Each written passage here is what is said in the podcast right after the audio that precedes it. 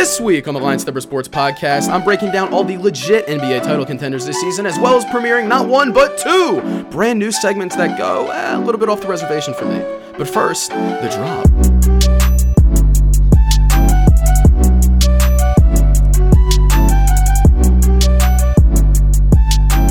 Yeah, like that tease, everybody. Off the reservation? What is he talking about? What's on the reservation? He's only made four of these things so far. Why is he speaking 100,000 words a minute? Well, ladies and gentlemen, that's called uh, speed in the form of uh, medication to combat the struggles of ADHD. And uh, what was I talking about? See, ADHD. It, it's a real burden. Uh, but no, man, I got two new segments. I teased them last week. I said it was going to be something I was going to try. And uh, I said one wasn't good enough because this is Line Stepper Sports, goddamn. We got to do better. So I broke out two. And I'm not going to spoil them, but like I said, we're off the reservation right now. We're trying something a little bit different later on. Seeing a new side of Brad. Nobody asked for it, but I'm going to give it to you anyway. And that's the whole point of this website providing content that nobody asked for. um, but first, a little bit uh, what was the last week of my life like? Well, I'm not going to give you my life story, but uh, I said I was a little bit sick last week. Uh, I got sicker and then I got better. Lost my voice and got it back. So we're all good. As you can tell, pumping the water, pumping the vitamin C. Kept stuck to the plan. Took some antibiotics. Uh, mainlined some Advil, and we're here. We're ready to go. Um, so nothing really happened uh, because that was like my whole life for last week. But the NBA All Star Game did happen, and all the festivities this past weekend. Really, I guess last night, if you're listening to this when you're supposed to, when it drops Monday morning. A little sip of water. Can't get cotton mouth when I'm spitting these hot information facts. I was gonna say bars, but I'm not rapping. I'm just talking to myself in an empty room as I do.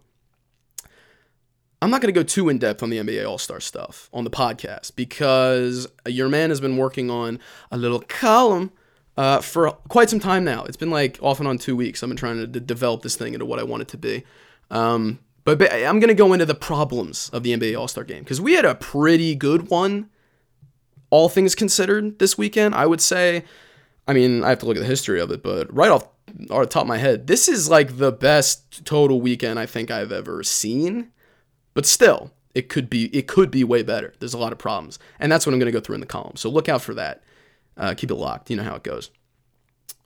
But like I said, man, it was a good ass All Star weekend, and I I discovered something, and this is definitely true for the NBA stuff. But I imagine it's probably true for any All Star event you want to pick from any major sport.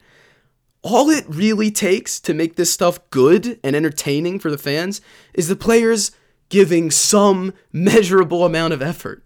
That's really it. That's the formula. It's pretty short. Y equals mx plus b. I still remember that. It's like that. It's, it's quite simple. And I couldn't tell you what those letters mean or why they're in that order. Uh, but y- listen, I'm a liberal arts major. You have to forgive me. But you're not listening to this for math. No one's listening to this for math. The only math I'm going to give you is the stats I rip off of basketball reference. I can't do any math myself. Uh, thank God for calculators. um, and I think that principle, you give effort, you get an entertaining product, was proven out this whole weekend. Uh, all right, look, it wasn't perfect, of course. They didn't give effort the whole time, not from the beginning of the skills competition to the end of the actual All Star game. Did we get maximum grade A tier effort, everybody? We didn't get it. And we're probably never going to get it. But the important thing is, in the times that it mattered this weekend, in the think about it, the final stages of each individual event on Saturday, the skills competition, you know, they're lollygagging the whole way through, and, like Reggie Miller and D Wade are like, if you want to win this, you have to try, and that's very clear and obvious to anybody who's watching it. But even with that information so clear, nobody tries because nobody cares. Nobody wants to catch a piece of acrylic from uh, Taco Bell's regional manager or whoever it is presents that, or whoever sponsored it this year. Used to, I think it actually is still Taco Bell. Nailed it. Gotta love Taco Bell. Serving horse meat since 1985 or whatever. Uh, but still, uh, for the late night, you don't you don't go to Taco Bell for a good meal. You go to Taco Bell because it is a meal. That should be their slogan. That's free. I'll give that away for free. Taco Bell HQ, if you're listening, which I'm sure you are. Because uh, let's be honest, you work at Taco Bell. It's not like you're working on perfecting the burrito here. I don't know what you do at that office all day. um, oh wait, I'm gonna mute it. I gotta call. Now that's professionalism. You didn't hear it, but I just let out a wet cough right there. Uh, but I hit the mute button because professionalism. what the hell was I talking about? Oh yeah, every in every individual stage of All Star Saturday night, and then I'll get to the game in a minute. But on All Star Saturday night, baby, my nine year old me's favorite favorite day of the whole year watching that thing. Still is kind of not you know things knock it off, but you know 21st birthday that was pretty good. There's there's things that knock it off the best day of the whole year, but it's still good. I really legitimately look forward to it, and I feel like an idiot sometimes because most of the time I watch it, it sucks. But this year was different because at the end of the skills competition, I'll start with that they stopped lollygagging and they started competing. I guess it was Adebayo and Sabonis, I think were the last two guys, and Adebayo won. Uh, they kick it into high gear a little bit. Uh, I mean, or at least high gear by comparison to what I was watching before, which is, again, very low bar to cross, pretty low hurdle to jump over in the track. But you get it. They tried, and that was okay. Wow, look at that. It was the last second shot he won. Oh, that's entertaining. I got like five seconds of joy out of that, which is more than the zero seconds of joy I normally get out of it. Um, but then we had the three point competition, which they I like the changes they made to that. Again, I'll go more in depth into this in the com what they're doing wrong and what I mean, a little bit of what they're doing right, but I like the Mountain Dew ball, heavy sponsorship on that. Well done. A round of applause as a guy who's working on trying to build a marketing campaign for a brand in in conjunction with a sports uh, broadcast. Yeah, it's not easy to do, and they it worked out quite well because uh, I knew what it was. I just remember right now it's the Mountain Dew thing, the bright green ball, the four point there or not four points. It's like from four point range theoretically, like regulation if they were going to make one. But it was worth three points in the in the actual contest, I believe. But it was like thirty some feet out. Uh, add, adding those two shots in addition to the tr- traditional five racks, I think added a little wrinkle that made it more interesting. And I like that they added more time too, because so many times, I saw Trae Young do it. Trae Young is really becoming the bane of my existence on this podcast. I am I, I didn't plan on this, but I, it sounds like I'm starting a crusade against Trae Young. I don't hate the guy, but again, he, he irked me. He irked me. He put his money ball in the last rack in his only round he shot because he sucked and he got knocked out right away. Uh, put his money ball on the very last rack and then lollygagged the whole way leading up to it. So, of course, he got there and he had to chuck up the last three shots without even looking at the rim because he was running out of time. You got to be a thinker, man. That's that's a red flag. If you're again, you're trying to build your franchise around this guy, he's gonna be the best guy on a title-winning team. Red flag. The guy put his the last rack. He didn't even rush to get there. Not a thinker, as my father would say. I'm quoting my father a lot. He'll he'll listen to this. He's one of you six people. quoting my father. Not a thinker. Not a thinker. A lot of things. Thinker ain't one of them. Apparently, from Trae Young. That's what I'm gathering at least. But I like the three-point contest, man.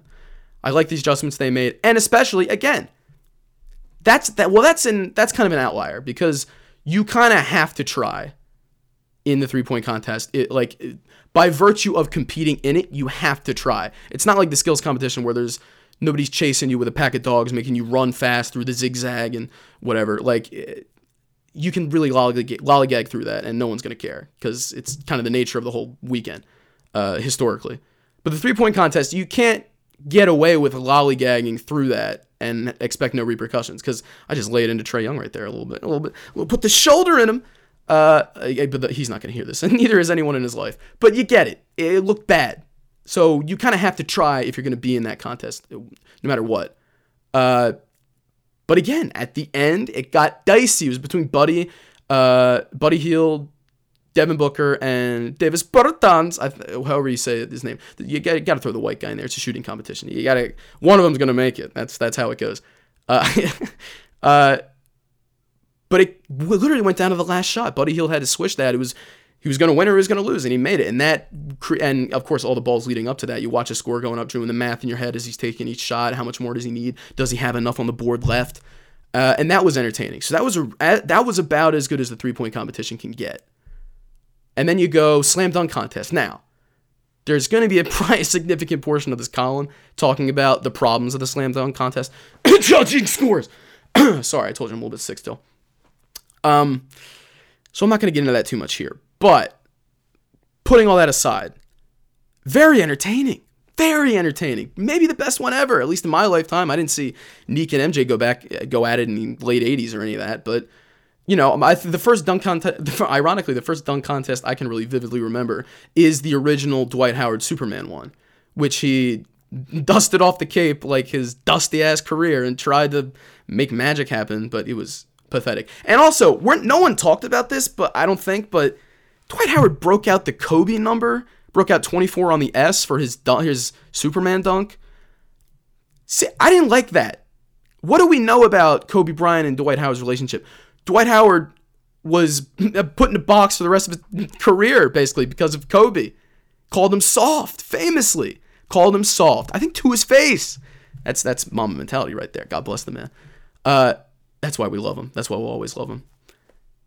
But like th- uh, that was your ostensible relationship with the guy, and you're just gonna break out the 24 on your chest like some kind of tribute. I, I didn't like it. It didn't come off right to me. I, that's somebody could have done that. Derrick Jones Jr. or anybody, any it, it would have actually fit better for I think literally any other player in the league. You got Pat Beverley's little ass out there trying to do a dunk contest. If he pulled up the 24, it would have made more sense than Dwight Howard. That's the last guy on the list who should ever have anything to do with Kobe's legacy or his name or the Mamba mentality or anything. It just does, it didn't add up based on history and real events. So that put a sour taste in my mouth. And also, the again, I'm not trying to get into the judges and all their problems. They gave him like a 49 or something on that, basically just because he flashed the 24 and was like kind of sort of repping Kobe, I guess. Bad taste in my mouth. Didn't care for that at all. But that was the going back to my point. the OG Superman uh, dunk contest, which is I God probably like nine ten years ago by now. That's like the first dunk contest I ever really remember. Like really enjoying and really watching and thinking was great. Um, but this one was really good. It was up there despite the result. And the reason it got up there is because at the end of the event, when it mattered the most, the dunk off, they're going try hard. They're, they're doing what they can. And again, dunk contest is another thing, kind of like the three point contest. You kind of have to. It's not as it's not as true as it is for the three point contest, I'd say. But just by virtue of being in the competition, you kind of have to try like some minimum amount that's recognizable. Um, but I would say Dwight Howard really didn't try that much, and you saw the result of that. But I mean, Connaughton, the guy from the Bucks, he threw out like a white man can't jump like a reference right away. He had some really good dunks. He, I was impressed by him. He easily easily could have hung with Derrick Jones Jr. and Aaron Gordon, uh, in my opinion. I thought he'd put on a show. The Caucasian man. Again, I, it stands out to me, man. It just does. It stands out, and it stands out to everybody. Don't act like you didn't notice. Uh, but it doesn't mean anything. I'm gonna get canceled. I'm gonna get canceled for criticizing white guys. Has that ever happened before? Do people get canceled for criticizing white guys? Oh, oh yeah, no, they don't because that's not how society works. Another sip, real quick. Spilled a little on myself because I got energy. I'm spitting hot information out here today. But yeah, at the end of it, the dunk off, man. They're trying hard. They're they're coming up with stuff on the spot. He dunked over Tacko Fall. That wasn't planned. Tacko Fall said after the fact he was fearing for his life. That's entertainment. That's what happens when you get the world class athletes to actually try. God forbid, right? Ugh. But that's enough about the All Star game. Well, it's not, because that's just Saturday night. The All Star game, the final example of my principle here. In the moments when it mattered, that f- timeless fourth quarter, no clock on it, just trying to get to the score, 157, they were forced by the event to try as hard as they can, pretty much, or face legitimate ridicule from the public. And I, I guess the whole problem of the All Star Game and the, the Pro Bowl, any one of these events you want to pick, is trying is trying to find the secret sauce of motivating the players to try hard. Obviously, there's like they've tried cash rewards in the past. Uh, this year they they did like big charity rewards, and I guess that's part of why it worked. But ultimately, that's probably not why we got the competition we got. It's because they're on the court. They're the best players in the world, playing with the best players in the world. And it's like a pride thing. You don't want to lose that. Plus, they got the whole half the crowd is like the the kids who are stand to gain from this money. You don't want to disappoint them. I mean, if I were like Giannis or somebody and I lost this in this close thing, I mean, you could probably break off a, or get with your teammates and break off 300k to make up the difference. Like you know, so it's not really about the money. It's about the spirit of the competition, as cliche as that sounds. But I mean, hey, it worked. You check the evidence for yourself and I I liked it. I liked the changes they made. I, I again not trying to ruin the whole column, but I liked that they broke it up into the four quarters. And I guess you know I don't know if the actual motivation for that was Kobe's tragic death and everything, and uh, you know adding up the scores and all that, but for whatever reason, it worked, and I hope they continue with it. Because by breaking, you have this long game, and it didn't work. Obviously, the first, second quarters, pretty standard All Star game nonsense, just lobs and all this craziness.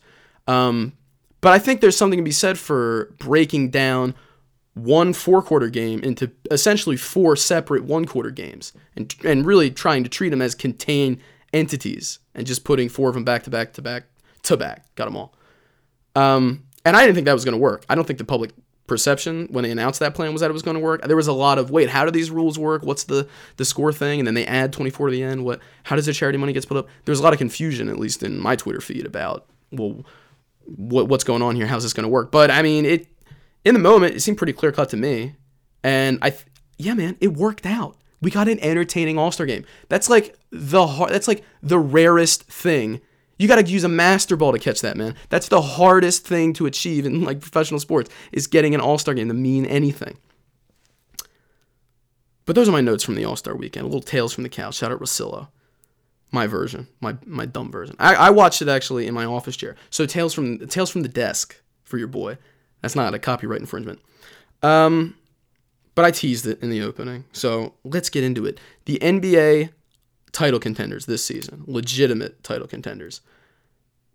Now, of course, I'm going to go in reverse order because that is the policy of this website and really the policy for life. Always add a little drama, add a little spice to your life when you get when you get the chance. But we're not going in straight orders this time. No, no, no, ladies and gentlemen. One, the nine most significant moves of the trade deadline. No, we're not doing that anymore. We're going the tier system, the superior rating system. Do this for fantasy football. Do this for. That's the only example I can think of, but you get it. Tiers are superior. When you put things in specific order, one after another, you're not leaving room to represent the nuance of, okay, yeah, two is better than three, which is better than four. But then you go to five, and there's a big difference between those two, three, and four, and then five. You i you got to have that extra representativeness to show to paint a clearer picture of what exactly it is you're trying to say about a group of anything. So I broke it down into three tiers, the tier system.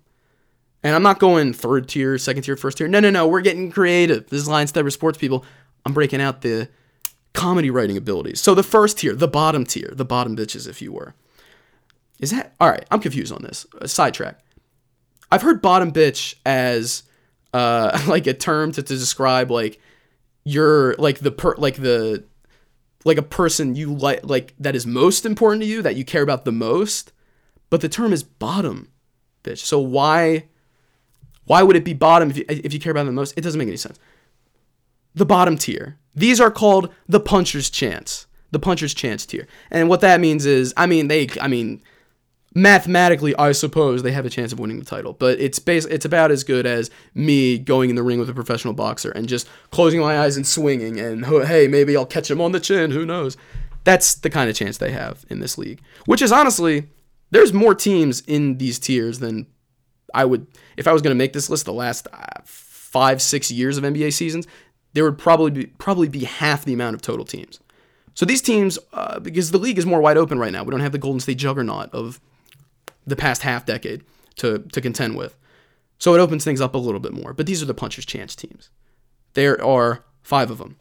First, the Pacers. I, these kind of go together. We don't need to spend much time. The Pacers, I'll put them in there. I'll give them a shot. They're sixth in the East in the Eastern Conference currently. The Heat, fourth in the Eastern Conference, a little bit better, but still kind of on, on that level uh, and the Jazz, which are fourth in the West. Now, those are just three of the five total teams. But those three teams, Pacers, Heat, Jazz, I group them together because their case, they're the, the, the best case scenario that could manifest itself in which they could somehow end up with the title this year. It looks pretty similar for all three of them. It's basically shout out to team basketball and solid coaching. That's what they got. They don't. None of them have any superstars uh, that are good enough. Again, my my trope uh, that I keep mentioning, good enough to be the best player on a championship quality team. They don't really have that guy. None of them. Pacers, Heat, Jazz. But uh, just by virtue of team basketball, they're strong in the regular season. Pacers, in their case, getting stronger. Jazz also getting much stronger after a really rough start with Conley looking like a dead man walking. It's still kind of looking like a dead man walking, but better. They're, they're figuring it out a little bit more. Those teams are relying on that kind of consistency, familiarity, chemistry fundamental basketball to try to have any chance of winning. And what they would need to happen is, for some reason, have that reign supreme and probably get lucky with some injuries and some other matchups they might have. Drink break. Ah, I got to keep the mouth wet so I can keep spitting this ice cold information. Is it red hot information or ice cold? Ice cold's more po- more like in your face, like it's sticking around. You you really feel it. But obviously, the red hot is like, oh, this is hot off the presses. I don't know. Pick whatever metaphor floats your boat. The next team, puncher's chance. And this is in I'm not putting these in order. These are all these are all in the tiers. Again, the tier system, baby, the superior way of ranking. Uh, saying that as a guy who's now done two things for this website where he just did a direct number system. But listen, tier system. I'm, I'm sticking with it. The Nuggets are another team in that same puncher's chance tier. Now they're second in the Western Conference right now. That's legit. And they're not in the little grouping I made of the Pacers, Heat, and Jazz because their best case scenario for uh, creating an actual path to a title looks different than those other teams. They do have a team basketball thing going on. They are well coached, but you need some more specific things. You would need Jamal Murray to hit a real new level that we haven't really seen from him before. He's actually shown some really nice flashes in the playoffs uh, last couple years, but uh, you would need to hit that consistently and then some, if because he's gonna have to be the second best player on that team if they want to win a title. And which brings me to the next point. Jokic has to go pretty dumb. He's got to play all NBA first team level ball uh, throughout the playoffs if they want to have a chance. And then on top of that, that's probably not even enough. Even with Murray hitting a new level, even with Jokic playing like the best center in the league, you would need some real diamonds in the rough coming out of that supporting cast, uh, quite unexpectedly. If you're gonna have a shot, again, these are puncher's chances, not a real shot, but I'll, I'll just giving him props, worth mentioning, I'd say. The last puncher's chance team is the Rockets. Now they're fifth in the West, and I talked all about them last week with the RoCo deal and how they just abandoned the center position and how intriguing that may be uh, it's probably pretty silly if you're trying to win a title, especially with the matchups they have to contend with. But their case is they go all in on this strategy and it works. The three ball analytics hit the jackpot. They just start raining on everybody. And I theoretically wouldn't have to be every game. They can have an off. They could have like two off games a series, maybe even if they if and still beat these teams if they. Because again, the Rockets are a weird, weird team. They're not. There's some similarities to Syracuse basketball, which is another sports entity that takes years off my life on a regular basis, like the Sixers, which we'll talk about later. Uh, the Rockets are trying this weird thing, and because it's a weird thing, and it's never let let alone this season, never been seen really in league history before uh, to this magnitude. It's a different look. Now, when you have a series against somebody, potentially seven straight games against the same team, you're going to catch on some patterns and you're probably going to be able to shut down the one trick pony stuff, which is kind of their whole team now. But I mean, hey, maybe they they can have a reverse of Game Six of the 2017. Yeah, I think it was 2017 or 26. Game six of the 2016 or 2017 Western Conference Finals when they missed all those three pointers. They can hit the inverse of that and drop like 20 threes a game on some of these playoff games, which theoretically could happen. That's kind of what they're banking on at this point with this roster, uh, the way it's constructed they could beat anybody in a single game. Theoretically, they could beat the Clippers, they could beat the Lakers, they could beat the Bucks in the finals in a matchup if they rain all those threes magically. But chances are it's not going to happen. But if they were to have any playoff success, that would be their path to it. Those are the puncher's chance teams, all five of them. The Pacers, the Heat, the Jazz, the Nuggets, and the Rockets. Puncher's chance. Shout out. Yeah, you don't really have a shot, but eh, I'll give you a little head nod. A little head nod on the screen. Walking by, eh, head nod. A little respect. The next tier, I'm calling the probation tier because they are on crime watch. They have a criminal record and they're poised to strike again. And I say that because these three teams, if they were to win a title, they have a better chance than the puncher's chance, guys. But still, if they were to win one, it would feel like they were stealing it. I feel like they were getting a little sneaky. Swiper the Fox out here, and not uh, De'Aaron Fox's Twitter handle. I'm talking the Dora character. That's a deep cut. Let me move this mic so I can lay out these papers. I got that paper, not the one you can spend on stuff, but the stuff that you can write on and then talk to yourself in an empty room, as I keep harping on. The they would be stealing, and you'll see what I mean. The first team, the first probation team, Crime Watch, whatever you want to call it, is the Raptors. Now they are currently the second team in the East, and they're the reigning champions. Quite who could forget that wonderful finals where uh, KD and Klay Thompson uh, lost whole seasons of their career as a result? Whatever. and they beat us in the second round on that ridiculous shot. I, again, why is it every time I talk about basketball, it always comes around to the Sixers. You know, this is another thing about the Sixers. Say what you want about them, the most interesting team of the last decade in the NBA. Maybe in all of sports, just for pure shock value, crazy moves, ridiculous stories, nonsense in the rookie thing, the draft, the Sam Hinkie, the tanking. No, no, t- I don't think any team can match up to the just absurdity that they've pumped out. So yeah, every time I talk about basketball, it comes around to them because they're just oh so interesting and never for the right reasons. But every time I talk about them, it just makes me sad. So I'll we'll get to it. We'll get to it. But yeah, the Raptors are second in the East. They have the experience. I mean, they don't have Kawhi, yeah, obviously. But the rest of their roster pretty much was there for that whole run. They lived through it. They played all those games. They watched what happened. Siak- Siakam became a legit guy through that for that final season and he's that finals run and he's carried it into this regular season pretty successfully. All-star starter for God's sake. So they have that experience. They have that professionalism. They're just a prof- they strike me as a professional team. They're just about their business. They don't mess around. They win the games they're supposed to win. And that again, Sixers not a team that does that. So I really value that in a team like the Raptors. They do what they're supposed to do. And I think that gives them a shot. But I don't think it gives them enough of a shot because again, we're talking about a title. We're not talking about coming out of the East and hey, maybe they stifle Giannis in the Eastern Conference Finals again, but then what, they go to the finals, probably get clapped by the Clippers or the Lakers or whatever. Uh, if it gets to that point. So they need a little bit more than just the tried and true professionalism and experience that they gain over one season. And, you know, they're a deep team too. Obviously, they got guys all over the place who just kind of know how to play. The VanVleets of the world and everything. I think beyond that, you need the guy. Who's the guy? Who's like the automatic bid for finals MVP on that kind of team? We don't see these kind of team basketball teams win titles normally. I think I'll go back to like, I don't know, the early 2000s Pistons, like in the Palace. I was I forgot what it was called, but yeah, that's where Ron Artest beat up a bunch of fans. The Palace, like back at you know Chauncey Billups, Rip Hamilton, Tayshaun Prince, Tayshaun Prince. That that that was like the last team that kind of didn't have like a main guy, but won a title. And that was like 03 or whatever. So you need a guy. Who's your guy? Who's your guy? Oh, Siakam has to be the guy, and he's really good. He's been awesome, but he's not at that level yet. Not the trope, baby. The best player on a championship quality team. He's not there right now. Now, maybe he could get there. Maybe he has that in him, but he would have to do it and prove it if they wanted to go on a run and win and win the title. You get the paper flip. Look at that. Sound effects. Again, you don't know if I'm putting it in post or if this is real life. How technically savvy is he? Is he just leading us on with his idiocy and his babbling? Does he really know how to use audio software? Ah, barely. the next team on probation right now, under the watchful eyes of the law, should they try to steal a title, the Celtics, my the lovely Celtics. Oh, I just love talking about them. They're third in the East right now.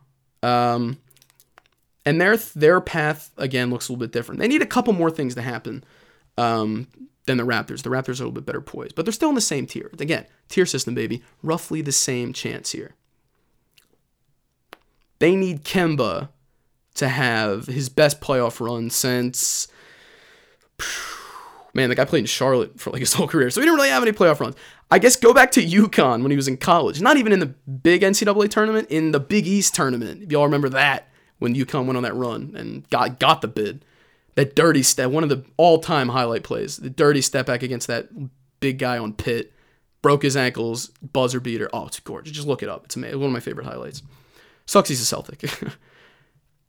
Kemba would have to have that quality of like playoff game, which again, I got to dig all the way back to college and not even the big college tournament to find a, a time where he was playing at that level in games that mattered. So he lacks experience. Again, he's like one of the really one of the elder statesmen on that Celtics team, but he lacks the playoff experience compared to even Tatum and Brown and all those guys just from that run pre Kyrie, which is another thing. Jayson Tatum, Jaylen Brown, and really Brad Stevens too would have to successfully recapture that magic that they had in a bottle for seven games in the Eastern Conference Finals against LeBron's Cavs uh, the year before the Kyrie bomb hit them. They because they really haven't been the same ever since. Um, and they're having a better season now, and they seem to be putting together the pieces. But they would have to really carry that magic into the playoffs again if they want to get a shot. And that's in conjunction with Kemba doing something we've never seen before from him. And another thing on top of those two, you need Gordon Hayward to return to like his 2016 form. And shout out to Hayward. He's quietly getting back to where he was right now in the regular season. Quite quietly. No one's really talking about it, but he's looking a lot better. Still not where he was, understandable. Man's leg pretty much exploded like he stepped on a landmine. Uh, but on opening night, no less. God, that was a crazy event when it happened. But you need him to really get back to a high, high level in conjunction with Kemba going crazy, in conjunction with Tatum Brown and the whole system uh, reacquainting itself with success. You need all that. And you could get it, potentially, but that's their path. They'd still be stealing the title. They're still on Crime Watch. Still would feel like they took something that wasn't really theirs um, in the second tier here. But it's possible, and that's how they would do it. okay, I guess I have to talk about this. Now I said I said the Raptors have like a couple things that they would need to do. Not easy, but it's just a couple things. Celtics have a couple more things they need to do. Now we get into the Sixers. The Sixers, my favorite team to watch and talk about. Drink break before, and really I should have alcohol for this segment. My God. But a sip of water will have to do. The Sixers are another team that would certainly feel like they're stealing a title. Ergo, they're in the probation tier of teams that are contending. Now, I, I wrote in parentheses after every team name where they rank right now because we're like 53, 54 games into the season. You, you know what you are. You kind of are what you are at this point across the league. Um, so I, I, put the I put where each team is in their respective conference. You know, Celtics are third in the East, Raptors are second in the East. The Sixers, I wrote Sixers and then in parentheses, almost inexplicably fifth in the East because it feels inexplicable, but then you remember, oh no, there actually is some decent explanations. And that is what I laid into last week. In my opinion, the coaching can't figure out the spacing. Guys are lazy or lazy slash stupid. I'm not sure which one is better or worse. It, there's a lot of problems. There's a lot of problems. so I'll start the laundry list here of things that have to occur in order for the Sixers to steal a championship this year. Embiid dot dot dot. That's one that's one bullet point because there's two things you need from Embiid. First of all, he has to miraculously not get hurt throughout basically the whole playoff run. I don't think he if they're going to win the title, they're going to win it. He pretty much can't get hurt at all. Cuz kind of lost in the tumbleweeds of the Kawhi shot in the Sixers Raptors series in the second round last year, the playoffs was uh and before that even in the first round against Brooklyn Embiid's just whole every single night. You're like, is he gonna play? He's like, I don't know. And Brett Brown's like, eh, I don't know. Nobody knows if the guy's gonna play on a given night, even the same day of the game. It's just, first of all, if, if obviously if he's not playing, then that's a whole. Well, you don't have him, and he's supposed to be the best player on this team, so that's not good. But then it's just the uncertainty. And then even if he is playing, it's like, well, is he on a minutes restriction? You got to worry about how much you're playing. It's like, oh my God, the guy is such a headache you can't have, you got to remove all of that. And again, we're asking for a lot. I told you, it's a laundry list of things that have to happen for the Sixers to legit win the title this year. But if that, if they're going to do that, Embiid can't have any of that going on. You just can't. It just, it's a distraction at, at, at the best. And at the worst, you're missing your superstar, the guy on your team who is good enough at when he's at his best to be the best player in a championship team. Can't get hurt. And then, second of all, with Embiid, he has to play his best ball. It's not enough that he's out there because, as we've seen this season, just because he's out there doesn't mean he's playing well. He's playing like trash most of the time. Again, he's lazy, whatever. He's standing 30 feet from the basket. That makes a ton of sense. Now, that's probably on Brett Brown, but if you're Joel Embiid,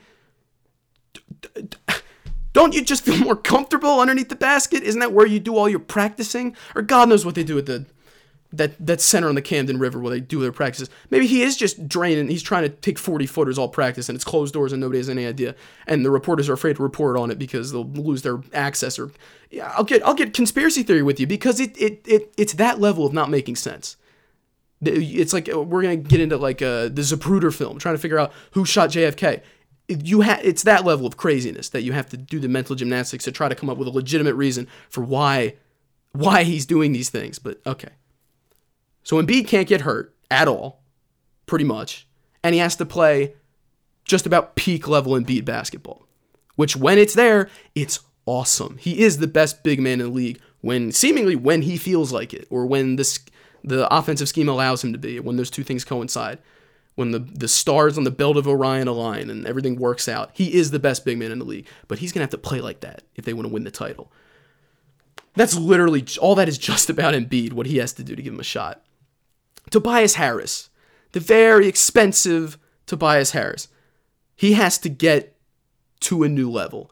I mentioned we haven't seen Kemba do really anything of any consequence in the playoffs since UConn. Tobias Harris has never done anything of any consequence in any playoffs, in any level, as far as I can tell. So he has to show us something he really has never done before. And it's weird because you would think with four theoretical all-star caliber players on your in your starting five, you would think that okay, well, if one or two of them doesn't, have, even two of them doesn't have a great game, the other, you know, you still have these other guys who can go ham and make up for those losses, right? That's not the way the Sixers have been playing, man. Harris has to has to he's got to get it done. And really for him what that means is running a simple pick and roll and making mostly open three-pointers. If he can do that, that for it's again, low bar baby. That con- that literally constitutes him going up to a new level and doing the things necessary to help them win a title. So you need to see Harris go up to a new level. Al Horford, the Reverend Al Horford, the, the institution Al Horford, he has to start playing like he's making $28 million this year to be essentially this weird, mostly redundant glue guy that he's turned into now. And Embiid insurance and poli- insurance policy. This is such a weird, stupid team, man. Oh my god. But he's got to he's got to get it together. He's got to get it together. He's looking this old and out of it at this at in the first year of this contract. My God, I can't imagine down the line. He's making he's going to be making like 30 million when he's 36. I don't want to get depressed, uh, or any more than I already am talking about this. But Horford's just got to get it together. Horford is the guy who can afford to play the worst out of that big four and still have the team be successful. But he's just got to give you he's got to give you that in between stuff. He's got to be like the tall, odd looking Draymond Green of this team if, if they're going to be successful. He doesn't have to drop 25, you know, doesn't have to put up a double double, uh, like 20 and 10, but eh, he's got to give you stuff. And really, where he's going to help, uh, hopefully the most, is defensively, especially if they end up in a series against the Bucks and they have to stifle Giannis, which I'll get to the Bucks later. So you need some stuff from Horford. Simmons, Ben Simmons. Oh, how much time do I want to spend on this? Look, I'm not going to get into the shooting thing again. The term is aggressive. Ben Simmons has to be aggressive offensively for them for the Sixers to have a shot at winning this title. And that that's in conjunction with Embiid things, Harris, Horford, all that stuff I mentioned already, and a couple more I have yet to mention. Simmons has to be aggressive. He has to be an offensive threat. You can't, I mean, again, they're going to sag off him 15 feet. I guess we just have to accept that as a fact of life now. But he's still been able to find success when he feels like it, even with all the caveats they put on him on defense laughing at him in the in the film room, no doubt, before every single game. Just like, how far do you want to play off him today? I'm thinking 15. I'm thinking 20. I'm thinking 25. I'll stand under the hoop. Don't matter. Man won't shoot. he's got to be aggressive on offense, and he's proven he can still do that, even with no jump shot, magically. So it's literally a ment- it's literally a decision he has to make. The thing Ben Simmons really has to do to help him win is a decision, a conscious decision. God forbid. And oh, yeah, all those things I mentioned so far, none of them can create these re- impossible spacing situations that have plagued them this whole season. You need to magically have all those all those four guys get their stuff together and then have none of it mess up schematically. Which again, another thing, Brett Brown has to put the right guys in the right spots at the right times. He has to be a good coach in the playoffs. As much as it pains me to say, it's it's really I might actually be now be more important than it ever has been before that Brett Brown knows what he's doing. And God, that's a scary thing to say. But that's six things: the Embiid stuff, the Harris stuff, the Horford stuff, the Simmons stuff. None of them can create spacing problems, and Brett Brown has to be good. That's six things that need to happen for them to win. So again, probation, man, the probation tier. They're stealing a title if they're winning one because they're really not supposed to. And another, not even off off off paper here, the Sixers more than any team that I'm going to talk about or have talked about already. This is this this season. The result of this season is more important for them than it is for any other team. I think because you're st- they're they're bought in with these guys. They're gonna have to really get creative if they want to dump Harris or especially Horford and try to retool this team or rebuild this team. you know, whatever you think about whether or not they should trade Embiid or Simmons, that stuff is going to get talked about seriously if they don't start making stuff happen in the playoffs. It just is. We just accept it. At the very least, Brett Brown's probably gone if they don't at least make it to the Eastern Conference Finals. Although it should be the finals, but if they make it to the Eastern Conference Finals, they'll probably give him the job because they just love this guy. this is a really, really important season for them. And they're still not in the top tier. And that top tier is called the Apex Predators because these are the guys, these are the teams, three teams, the peak of their powers right now. And there's, in again, no Warriors, no shoe ins, no team that quote unquote should win the title. But these are the three teams that come the closest to that title, to that level. Not not should win, but if they won, you're not that surprised because this is this is them hitting their stride. They've been building up to this. This is this is if it's going to happen for them, this is probably about the time when it's going to happen. The first team of the Apex Predators, the Bucks, the first team in the Eastern Conference, and the first team in the whole league, really record-wise, like a 12 point point differential, unprecedented. They're killing these teams in the regular season, just killing them. So what's their path to winning a title this year? Again, it, it falls on Giannis. It really does. So you need him to not run into a defensive wall like what the Raptors put up against him in the Eastern Conference Finals last season, and just they got two games up on the Raptors, and then they just got stifled and lost the next four consecutively after that, I believe. Water break, dry mouth, man. That's a lot of water. I hope I don't have to piss in the middle of this, but if I do, I'm gonna take this mic to the bathroom because that's what we do. Line stepper. That's a line stepper move. You don't you pause it and come back. No, no, no. I'm bringing the mic with me. I've actually been waiting for that to happen because I think it would be a funny idea to pull off, but I'm not gonna force. It. You can't force it. You can't force anything. It's gotta happen naturally. Oh yeah, the Bucks. Uh, Giannis can't run into a defensive wall. He's gotta. And it wasn't just that he got stifled. That's why they lost that series so suddenly. It was because the other thing that has to happen for them to win the title this year. You need that supporting cast to do what they're being asked of, which is really make open shots once the defense doubles and collapses on Giannis in the paint. And he dishes it out, and you got a shot with no man for eight feet around you. Can you make it, or are you going to miss it? That's going to define, again, probably whether they're going to be able to win a, a, title this year. And a little side note: Khris Middleton's got to step up. I, I, wasn't wasn't doing it for me last year in the playoffs, although still did good enough to earn that max contract for whatever reason. But he's got to step up. He's got to really be a legit number two type of guy if they want to win the title. Because as great as Giannis is and as awesome as he is, it's really hard to win a title all by yourself. It almost never happens. LeBron tried it, tried his damnedest in Cleveland, couldn't quite get it done. And that's LeBron. So big ask. You got to do better. You got to do better if you're the Bucks. And they retooled. I mean, they lost Brogdon, but I mean, they seem to be. I mean, again, they're killing in the regular season. They're dominating these teams. Of course, we know how different regular season ball is from playoff ball, but uh, I'm a little bit weary of the Bucks. I got to be honest. I don't trust them because I look at again as messed up as the Sixers are. They're pretty much built to defend him and only him and beat them if they get them in a playoff matchup.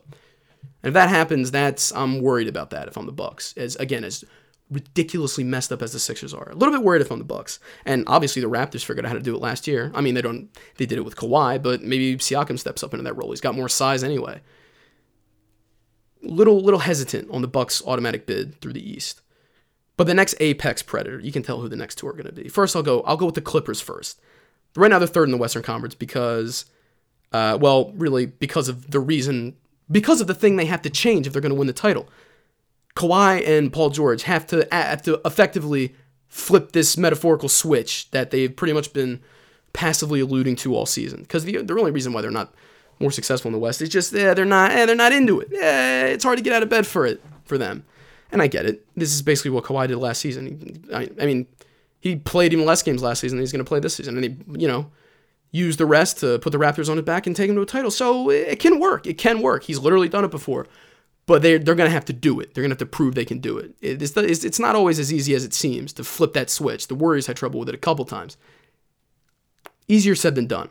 So they're going to have to have 100% flip that switch in these playoffs if they want to get it. And, like I talked about last week, they're going to have to find a way to get around this center problem. The Zubac is not going to cut it uh, and especially if they're matched up with Anthony Davis or Jokic or even like Gobert on the Jazz in one of the earlier rounds. It's going to create some, some problems. So they got to find a way to get around that.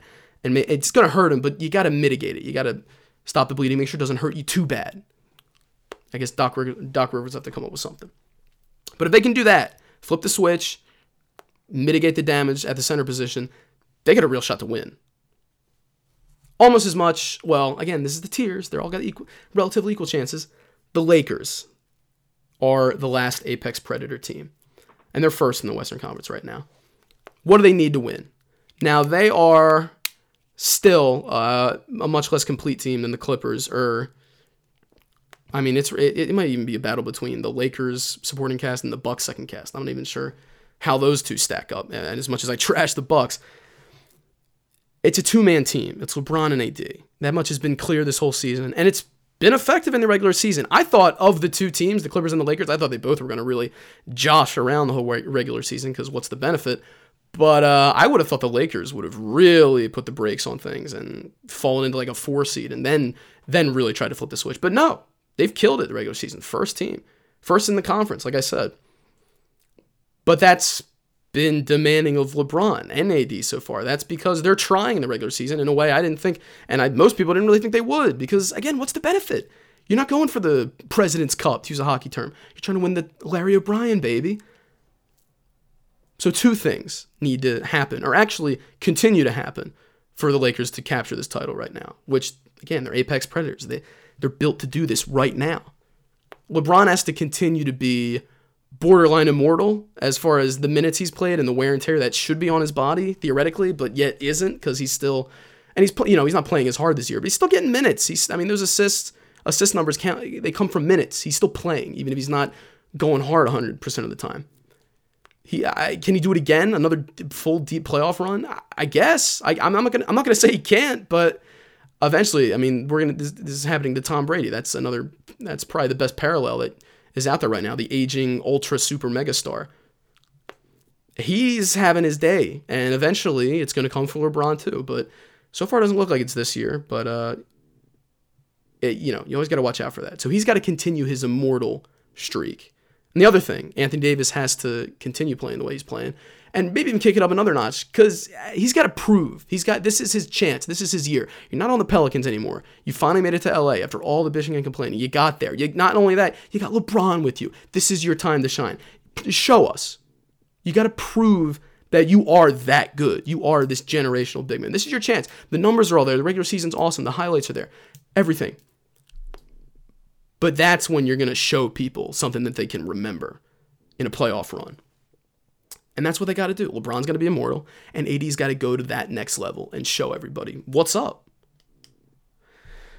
Oh, so those are your NBA title contender tiers the puncher's chances, the probations, and the apex predators. And now, as I tease so eloquently, oh, well, we're only 48 minutes in, everybody. Uh, you didn't have to wait that long. Two segments now, the first segment, we're going off sports. We're off the reservation pretty much now. This really doesn't have anything to do with sports, but I'm expanding the horizons because what is Line Stepper Sports if not me and uh, my personality? That's the only thing I'm bringing to the table. I don't have money. I'm not flying out to interview people. Uh, it's been well documented that uh, I don't have a budget for this thing. so, the first segment, and these are going to be recurring. I don't know how often, probably not weekly, uh, but yeah, I'll bring it back every once in a while once I want to dust them off. It's called Brad's Bag. That's what we're doing. Now, don't take that the wrong way. It's Brad's Bag. It is the segment where I open up my bag of emotions, uh, feelings. I just want to talk about my feelings, man. No, but basically, this is where I'm just I'm just calling it Brad's bag because it's I'm in my bag, right? I'm in my bag on it, man. I'm just talking about what I want to talk about, the things in my life, the things I see, the things I feel. I'm getting real with you. I'm keeping it real. That's again one of the very few marketable premises of this whole damn website. I killed Valentine's Day. I killed it this year. You know why? Because I didn't look at social media at all. I didn't do anything. I didn't open Instagram. I didn't. Again, I was like kind of like sick or whatever. So was, I mean, it was easier for me, but I didn't do anything. You know, here's what we're gonna do. It's Brad's bag. I'm putting my feet up. I'm putting. My, you know, we're, we're leaning back here. We're getting we're getting a little casual. But this is Brad's bag. Valentine's Day, man. It was a thing that happened. Uh, a lot of people probably enjoyed it. And I enjoyed it too because again, I didn't look, I didn't partake, I didn't. Uh, oh yeah, if you can tell already, I'm I'm single. Uh, you know, I you know it might be shocking to some of you, although everyone who listens to this already knows me in real life, so they already know that that's uh, not only a distinct possibility but a distinct reality. um, so yeah, it it it was like any other day to me because you know everyone I, I guess it's just popular you know valentine's day has become at least on social media in my experience it's just become a day for single people to complain about being single or just like make sad memes or whatever. Uh, but i didn't partake because i was off social media so it was just like any other day to me. So i enjoyed it. I had a fine time. But, you know i'm chilling. Uh, i was catching up with some of my buddies over xbox chat. Again you wonder why i'm single. Uh, you're not wondering. I'm wondering. Yeah, chatting with my my buddies from home, man, over Xbox. You know, catching up, doing that, and uh, we're talking about it. And they're you know all over social media. They're like meme addicts, just like everyone else in my generation. so they were talking about like, I mean, they weren't depressed over it or anything, but it's it's kind of a drag. It's that's what I was getting from them, just because, you know, you go to the gram, you see all the happy couples, and it doesn't like again, no one's depressed over it. No one's like sitting in bed all day like, oh, why can't I have someone? Why won't anyone love me? No one's doing that, but it's just another little bump that social media media can give you to kind of make you unsatisfied with where you are in your own life and eh, not, not even jealous, but just just not happy. Just you're you're you're up here. At, I mean, I'm doing visual gestures for an audio medium. My God, what am I doing? you're feeling good, you're feeling all right. You're feeling, you know, most most times most people feel all right about themselves, but then you see something like that, and you're like, yeah, it just takes me down a little bit, just, just a little bit. And uh, this isn't really the Brad's bag segment. Is not this one's not really about Valentine's Day in particular. It's about social media in general. But Valentine's Day was just the recent primer that put this reminded me of all this. Social media is people at their best. Nobody posts something on Instagram like uh, I made a. I was sad today. I got a bad grade, uh, so I made a bowl of mac and cheese and I ate it as I watched the YouTube TikTok compilations. No one's doing. No one's putting that on Instagram because nobody's trying to hear that. That's not what it is. The whole fundamental point of social media, at its core, really any platform you want to pick. Is, I think Instagram is probably the worst offender of this, at least to me. Uh, the whole premise, the whole point, is that you're you're showing people you at your best and you're you're kind you're you're kind of marketing yourself. It's almost like uh, you're you're put you're preparing for an interview that's never going to happen. You're just putting out all this information about yourself to uh, give a per, create a perception of you. So you know when you're not right in front of people, uh, you when you enter their mind, uh, you're this is the context in which they see you, and it's so you want it to be good. Of course, you want it to be good. I mean, it makes logical sense. It's not a problem. It's not bad that people do that, but understand that's what they're doing. Social media is not real. It's not. It's not based in reality. It, it, again, you're seeing people at your best. You have to, it's and it's tough, man. I mean, I struggle with it definitely. I can only really look at Instagram probably max like two times a week before I legit started to feel kind of depressed by it because you're just scrolling through. And I don't follow like a lot of meme accounts because I just don't. I don't even I don't have time for that. I don't even I don't want to have time for that. So everyone I follow is like people I know in real life. So people I've connected with in one way or another, either recently or long ago. So it's and it's people at their best. So it's just oh that guy's had oh that guy went hiking. Oh that guy went on vacation. Oh that guy's at the beach. Oh that's uh, chicks are even worse. Chicks are chicks know how to do it, man. I suck at this. I've had to ask like female friends like what's a good like what is proper Instagram like composition like should I is this post worthy? And I've learned from them because uh I guess if you're a woman, God, it, it's it must be horrible to be a woman in today's society on that front because you're you're not. I mean, I can step away from it and it's not like breaking down my door. But I imagine if if you're like a girl my age, you're just it's you're bombarded with it all the time, and the pressure to partake in it and join the wave is so must be so much more. So I'm glad for that, but that I guess that creates some level of expertise. So that's where I have gotten my expertise. And you can look at my Instagram page. It's nothing special. It's not even good. It's probably subpar. Definitely still part of the follow follow department. Which is a whole other thing. We're just attaching self worth to a, a number on a screen, which is not to get philosophical and hey man, but you know, that's not good. I think everyone knows that's not good, but that's what it is. and you try. I try to. I'm speaking for myself, I guess. I try to channel, you know, scrolling for the feed, uh, and like feeling bad about my life. I try to channel that and be like, all right, don't get sad about it. Get motivated by it and use this uh, feeling to make your to make you want to be better, do more stuff, have, have a more active, interesting life where you know you're doing stuff. But then it's like, oh, am I just gonna am I just gonna do stuff so I can post it on Instagram so like hundred people can see it, like, and hundred can or ninety can like it? My numbers are better than that. Please, I'm a triple digit guy. Come on now, I'm not a I'm not a total peasant out here.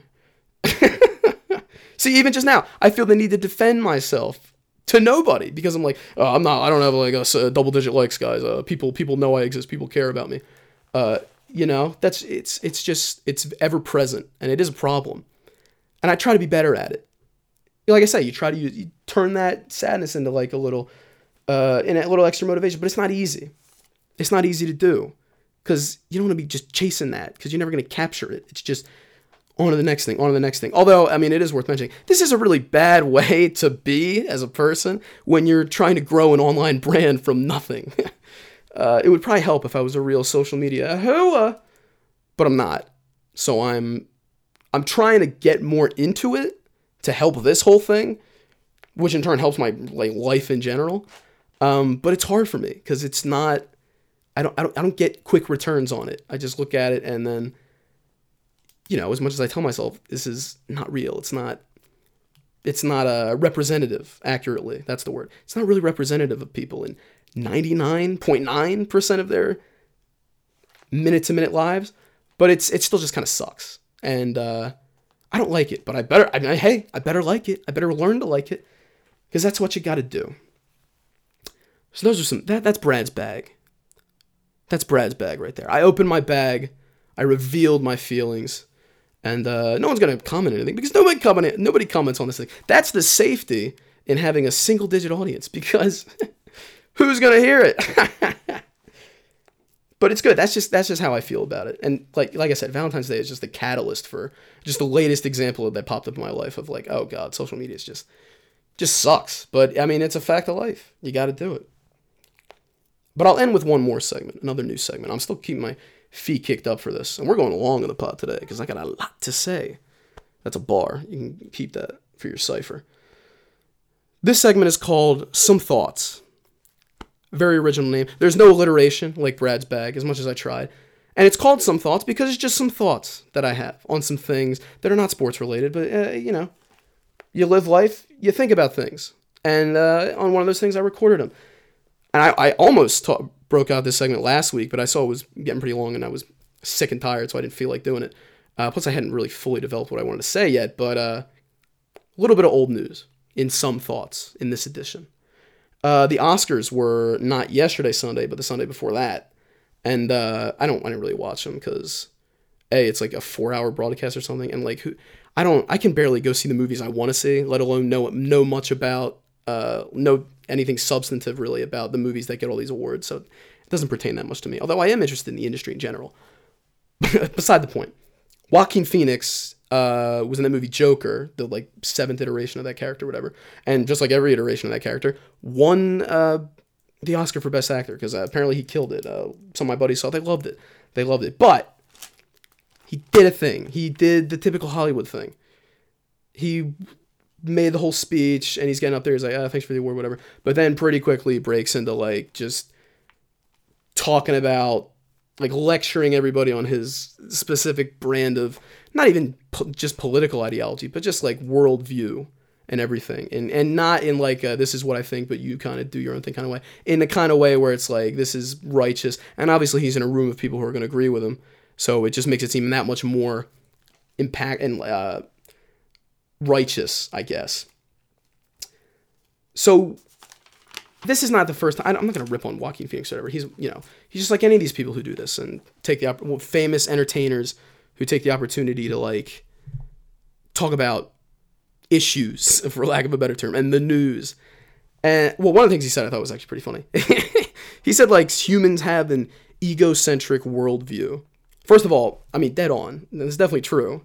But second of all, yeah, man, of course, we, hell yeah, we gotta go humans, man. We're killing this planet. I mean, no, but like literally, we are killing this planet. Like it's a problem. It's gonna self implode. Uh, climate change. but still, yeah, we run the planet. I thought it was funny. You pointed that out. It's like a, it's like yeah, but like, are we supposed to like make the frog supreme or like the the ants or like the plants, the trees? Do we just it's kind of funny to imagine a world where we just pick another organism to just like run stuff. but no, I get the point he was making. Yeah, yeah, yeah. You know, we're we eat animals and that's bad. I get it. Here's the thing: I'm not gonna pass judgment on any of these ideas or whatever, or any ideas that any famous person wants to spout out there whenever they get on an award stage. But there's two questions to consider with this when famous, successful people in the entertainment industry decide to share their thoughts on the world with the world. Two questions to consider. First, can you do that? Is that okay? Well, obviously yes. Of course, it's fine. You're that's your right as an American. Go ahead, say whatever you want. Freedom of speech. Gotta love it.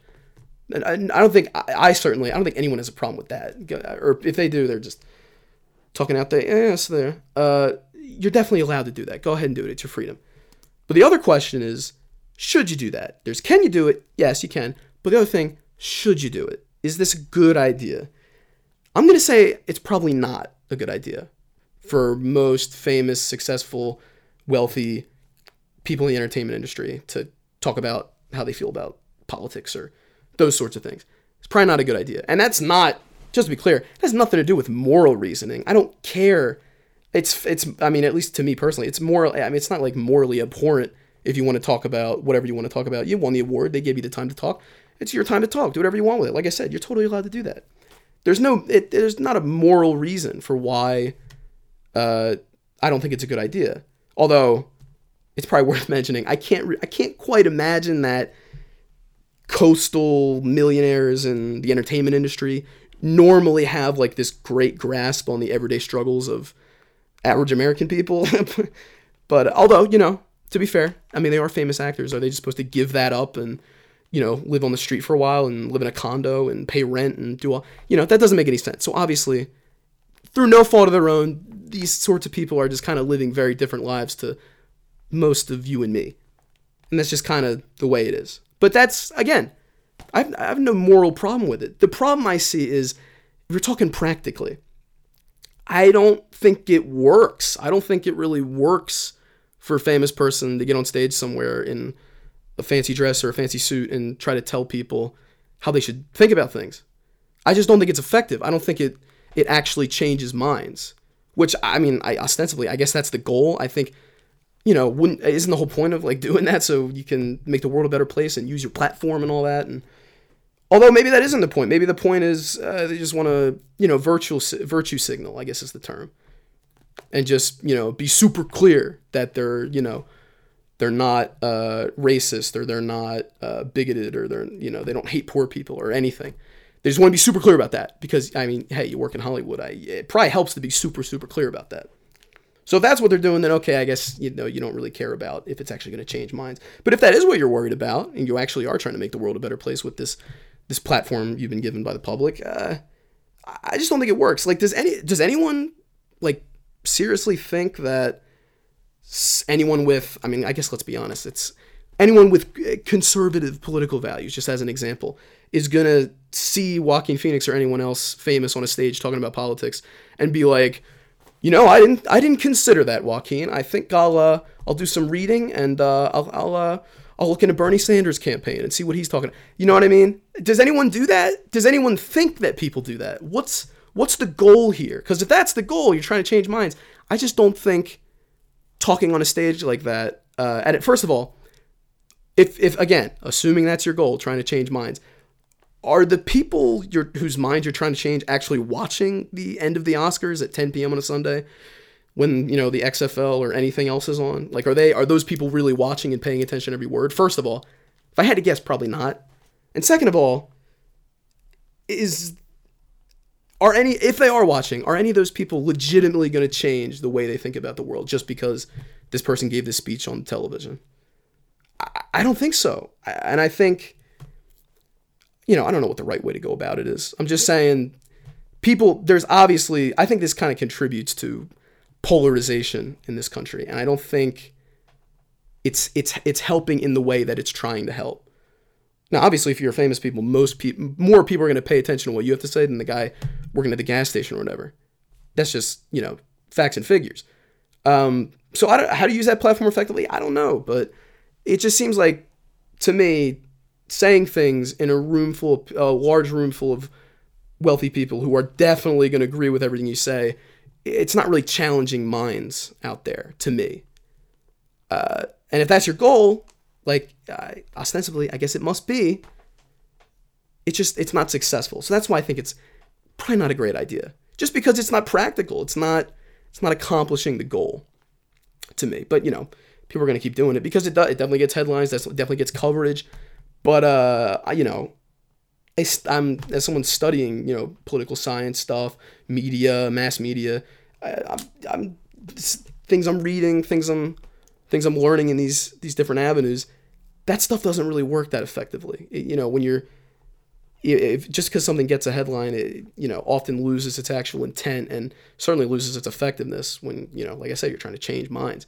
It just becomes about the novelty of like, oh, it's just a breaking story, so it's gonna it's gonna trend on Twitter for a day, and then uh, it's people are gonna argue about it. People are gonna take it the wrong way, uh, in either direction, take it the wrong way, and it's just gonna make people argue with each other. And I just I don't see that as being constructive to go back to another idea I talked about a couple podcasts ago. Constructive thinking trying to you know people obviously have all sorts of differences but if the again if you're trying to change that make the world a better place I just I'm not sure that that's the right way to go about it. So not really sure why people keep doing it but they're going to keep doing it and that's just kind of the society we live in.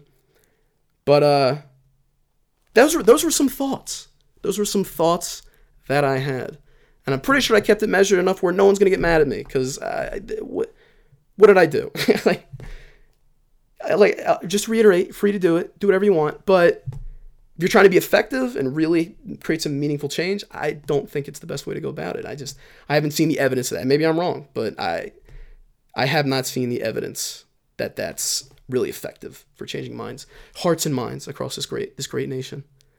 But those were some thoughts. So two segments: Brad's bag and some thoughts. I'm coming. The feet are back on the ground, so we're back in serious mode, and the pads on the through the pad across the room. So the notes are done. But that's what we got. We crossed the hour mark today. Now we're we're making business out here, baby. Um, Brad's bag. Some thoughts. Two segments. Hit them both in this episode. Again, probably not weekly things, but we'll come back to it. And uh, there are probably some other segments out there that have yet to be discovered and some other ideas to grow the brand, get more creative. Uh, but I had fun on this pod. This was a good one. Uh, so I hope you enjoy it. And hey, start sharing it with people, man. I'm, uh, I'm, like, I'm gonna start telemarketing and start cold calling random phone numbers or hiring like a Pakistani call center to do it for me or something. Although again, that requires money. Not a resource I'm privy to. But hey, let's get this thing popping. You like the show? Let people know. That's a bar. I'm ending it right there. That's a bar. All right. See you next week, everybody.